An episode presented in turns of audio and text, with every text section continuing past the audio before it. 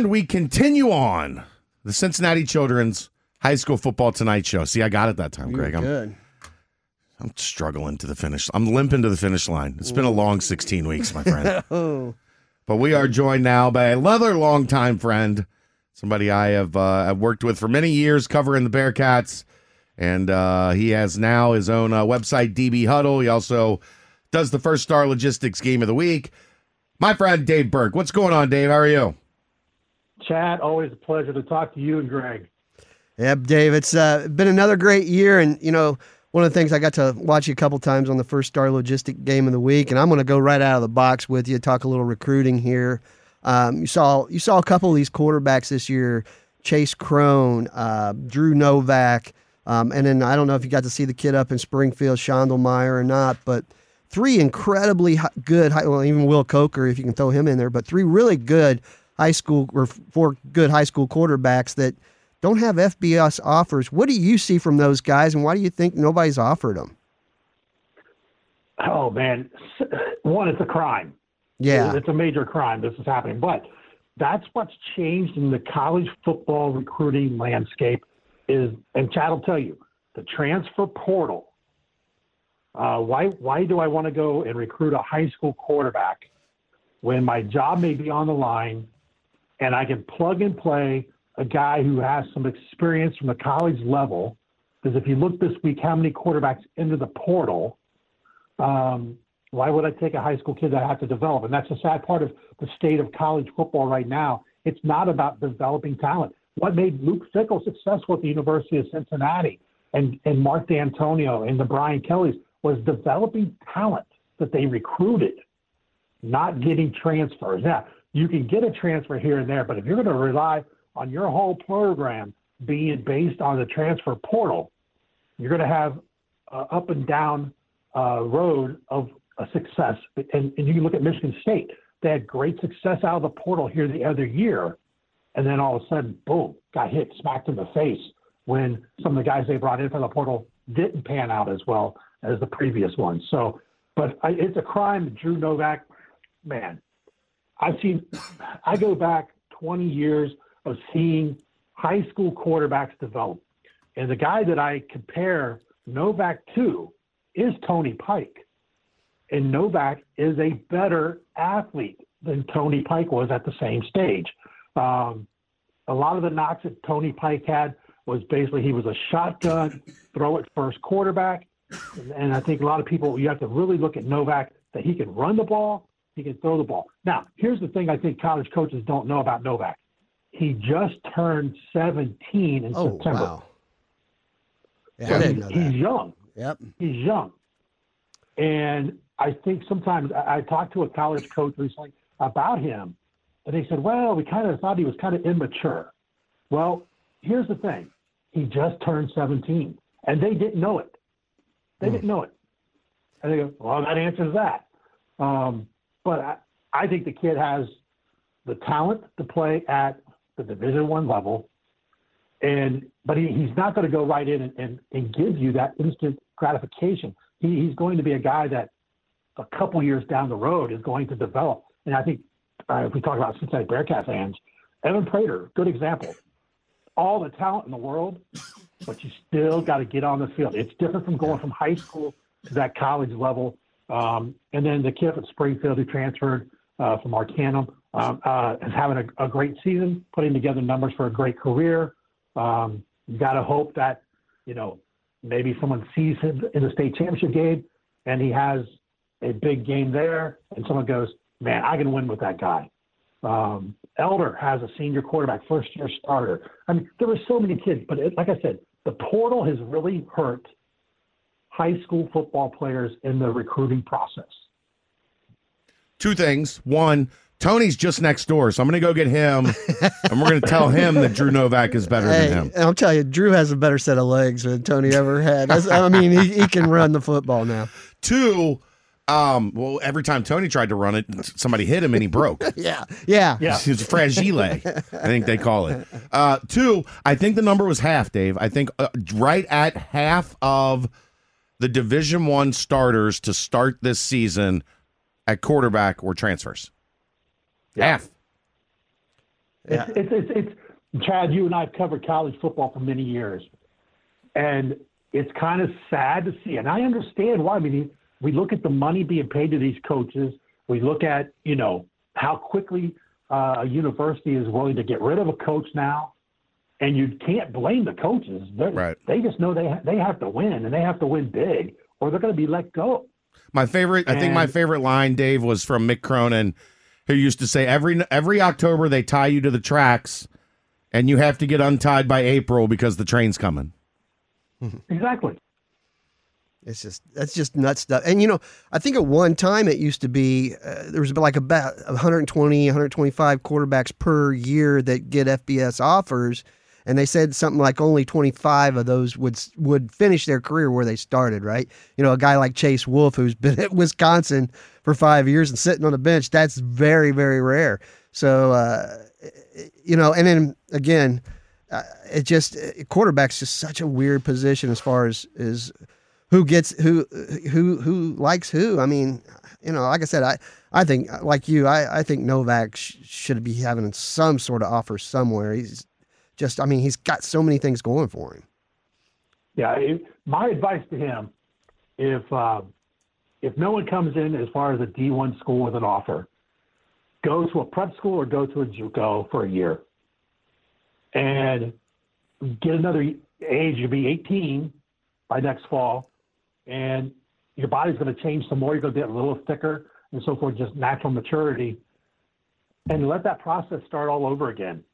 Uh, because you know, and I, I think a lot of people, and, I, and we'll, we'll use the guy that everybody in Cincinnati knows, Joe Burrow. And I covered Joe Burrow's recruitment from the time before it even got started. And the, the, the knock on Joe Burrow early on was small school, offense is geared just to play to, to facilitate his ability.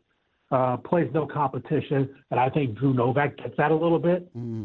And you got to take that away. When I went and evaluated Joe Burrow, um, he, he I tell people all the time, Scott Reed, as you guys know, Scott Oh, yeah. Reed, good friend of mine. Yeah. Scott was with me, and the night we went and saw Joe Burrow play, and I we walked away, and I said, best high school quarterback I've evaluated, and they lost the game, but he he, he was doing things that we see now and take for granted in the multiple progressions that you just don't see out of high school quarterbacks. And then the other part was the athletic ability because he also lined up and played some cornerback in the game I saw him play, and he showed his toughness.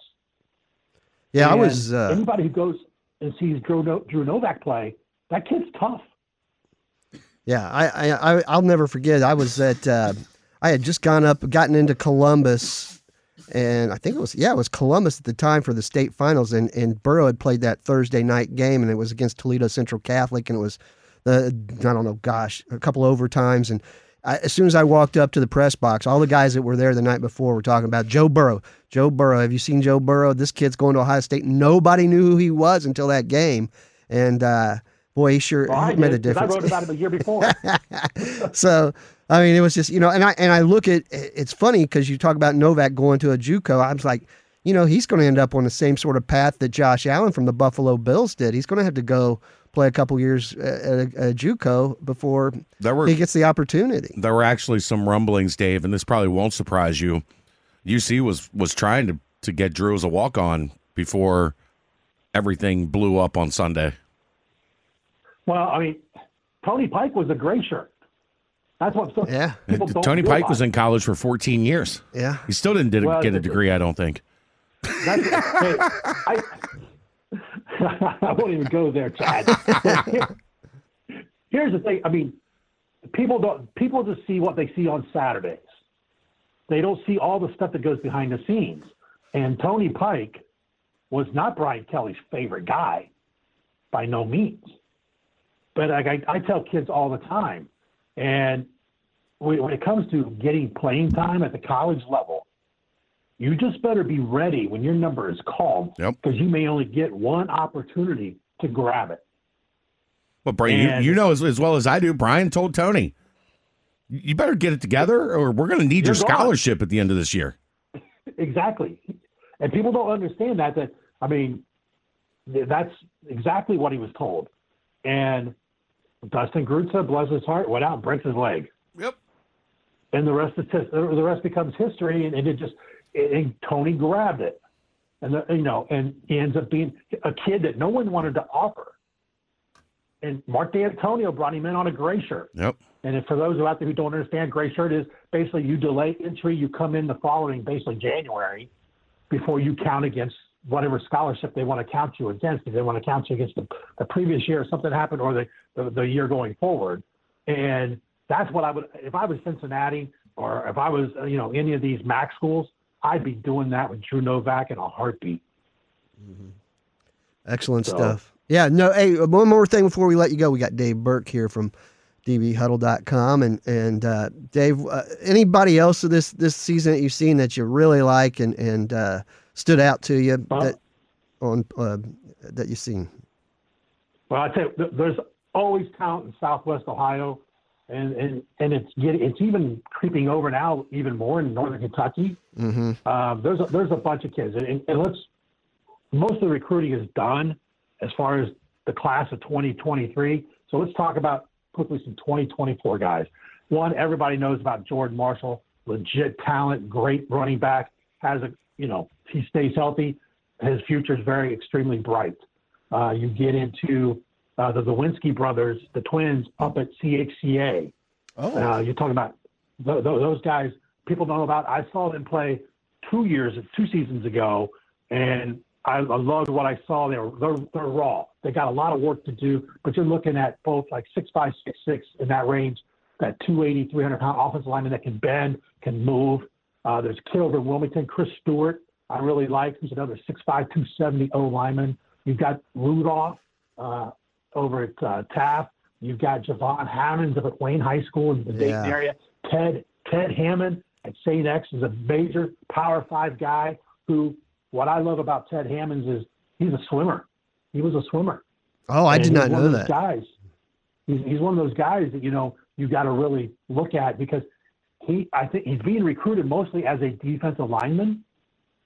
But there's a guy when you look at it, 6'5", 6, 260, 270, 280, and what you could do that. I mean, you may have someone say, "Hey, we'll bring you in as a D lineman, but if it doesn't work out, we're moving you over to O line because he's that athletic and that that type of body frame. That's a guy who ends up playing on Sundays because he's super athletic. hmm Um, you, you get into Noah Beck at St. X. You get into Jacob Asbeck at Lakota West. That that Tom Bolden has got talent, as we know, and it's it's not going to go away. Um, so I mean, there's so many guys. Um, oh, go across the river. Willie Rodriguez, Covington Catholic, is Yes. a major major talent who just got his first scholarship offer yesterday from Chuck Martin and the Red Hawks. But I also know that Pat uh, Pat uh, Washington out there on the West Coast is really high on him. I know that a lot of different schools in the Midwest are really looking at this kid. I think he's gonna be one of those guys who really kind of gets a uh, a big bump once we get this class go through that first signing period. As Chad knows, usually right as, as soon as people are signing that national letter of intent, and they're they're throwing out offers left and right mm-hmm. on the next class, and he's gonna be one of those guys. Dave, did you see Austin Austin Alexander at all? I have not. You know who he is? No. It's it's Sean's nephew. He's at Gotcha. he's at Cooper, 6'4", 220 pound defensive end already. Yeah, I did. I did not see him. Put him on your list. that Sean Al- That's your first star game over in Kentucky next year. Get that Cooper game on there because this kid's something else. Yeah. Well, I think, and here's an, another tie to Sean Alexander is Maddox Arnold, who's a sophomore right now at Elder. Mm-hmm. Oh yeah, yeah. And so, and that kid, that kid has got a bright future. I mean, we start getting into the, you know, the, the, it, that, that- as we know. I mean, I'll tell you another kid to watch in that sophomore class, Cage Payne of Kings, Oh, do not know him. offensive offensive lineman. His dad is B.J. Payne, who is a longtime Ohio high school football coach who now has been coaching several years at Hilton Head High School down in, in, in the Carolinas. And uh, Cage Oh Uh, wait, that's the guy of- that came up for camp every year, right? comes up every year. Comes No, I know exactly what you're talking about. I mean, darn. Yeah, I remember So, that mean, kid when he was like eight Yeah, and running around with his dad at football camps in the summer. exactly. Wow. So Cage, Cage, Cage and his mom live here in the Cincinnati area. He goes to Kings, but his dad you know, and, and BJ's a, character because BJ used to be a WWE wrestler Yeah. and played at Mount Union, Massillon guy. I mean, just an interesting dude. Him and I, the first time we met, we butted heads. He had a guy that he really liked. I was a Big Ten guy. I said, nah, he's a MAC kid. And in the end, he was a MAC kid. And we, we've built a great friendship over the years. Um, you know, I think one of the things everyone's going to be talking about Chase Herbstreit. And the kid's tough. I'll say that. But he's got a lot of work to do on the quarterback stuff. I really like the O'Malley kid at St. X. That's the junior who's going to be a senior. Uh, I really liked what he showed. Uh, then he had a concussion, and it just of kind of got away from him being the guy for St. X. And and they had a rough year. They had some struggles this year, but the talent, as always, um, man, there is so much talent in Southwest Ohio. We go from Springfield, you know, down to the river, and then, like I said, even to get across the river. And there's some guys I don't do as much in Indiana uh, as Greg as you guys do, uh, but there's some talent over there as well. Some great teams. But I mean, it's it's what I love about living where I'm where we're at Yeah. And we get a lot of great high school football, and, I, I, and I, a lot of that is the credit goes to some of the great high school football coaches that this area has. And I, I will put the group of coaches in Southwest Ohio up against anywhere in the country because I think they do just a super job uh, of developing kids and talent. You know, we talk about the Steve Spechts and the Doug Ramseys, and you get into Tom Bolden, and I mean, you can go on and up here in the Dayton area. You've got Aldery, uh, Coach Mukes. You got Mo Douglas. Look, I'm gonna hey, let me ask you this, Greg. Yep. Top when you look at success of a programs, it over the last 10, 12 years, whatever it may be, Mo Douglas, Maurice Douglas has to be considered the top coach. He's Oh. taken Trotwood Madison. He won state titles with Trotwood Madison. Took him to multiple state championship games, and look what he's done at Springfield. Oh yeah, I, I I love Mo. I think his teams are great, and he you know he told me last Friday night he's going to be a running football team next year, which is be exciting. And he's always got talent, and he, he gets the most out of those talents of those kids. And uh, I agree with you. I mean, this is his sixth state cha- championship game he's be co- he'll be coaching in in the last twelve years. So uh, you can say what you will, he's one of the best there is, and. Um, I, I think it's a good way to end it right there, talking about all these great coaches and Dave, uh, we appreciate you. Uh, boy, we'll do this again next year before the season starts because it's always fun.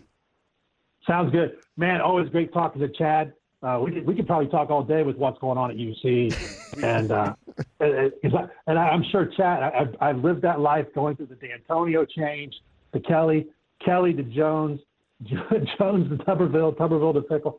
I mean, it, it, it's his his life's hell right now. To be honest with you, I always Because, joke, uh, Dave, that that I'm the most experienced coaching change cover like a coverage guy in the country. Nobody's done it more than me. I'm, I'm with you, brother. I'm with it, it- You're it- right there. But it's good. It's good for. I mean, I've seen it. Um, and, and, and Chad, I, I, I tell everybody this. You know, when, when you cover a college team, that that is not an easy job. And people think, oh, they see. Sat- It's like I tell about players. You see Saturday, and uh, people who cover a team, they don't see you at the Tuesday press conference. They don't see you at the Tuesday practice, Wednesday practice. They don't see you at the game uh, two hours before it kicks off, and three hours after it's it's finished, still in the press box pounding away, putting out content, and then add in all the recruiting aspects, which what fans want to know about. Uh, that that just, I mean, it's it's just crazy. But uh, keep keep doing what you do, brother. Appreciate you. It was great hearing from you again, man. It's been too long. Hopefully, we will uh, cross paths soon. Yeah, and Greg, hey, you guys do a great job. There's so much we could talk about. We didn't even get really talk about the 2023 guys that are just, I mean, what a career by C.J. Hester. Yep. Yep. Good stuff, Dave. Uh, we appreciate it. We'll get into it. Uh, always great stuff from you. And uh, check him out on dbhuddle.com. Dave does some good stuff. There's some really good articles up there, guys. And uh, Dave, happy holidays, and we'll, we'll talk to you down the road, brother. Same to you guys. Thank you. All right. See All ya. right, there you go. Dave Berk, dbhuddle.com. Let's take a break. We'll talk about some games when we get back after this. Cincinnati Children's Tri State football tonight, right here on ESPN 1530, Fox Sports 1360.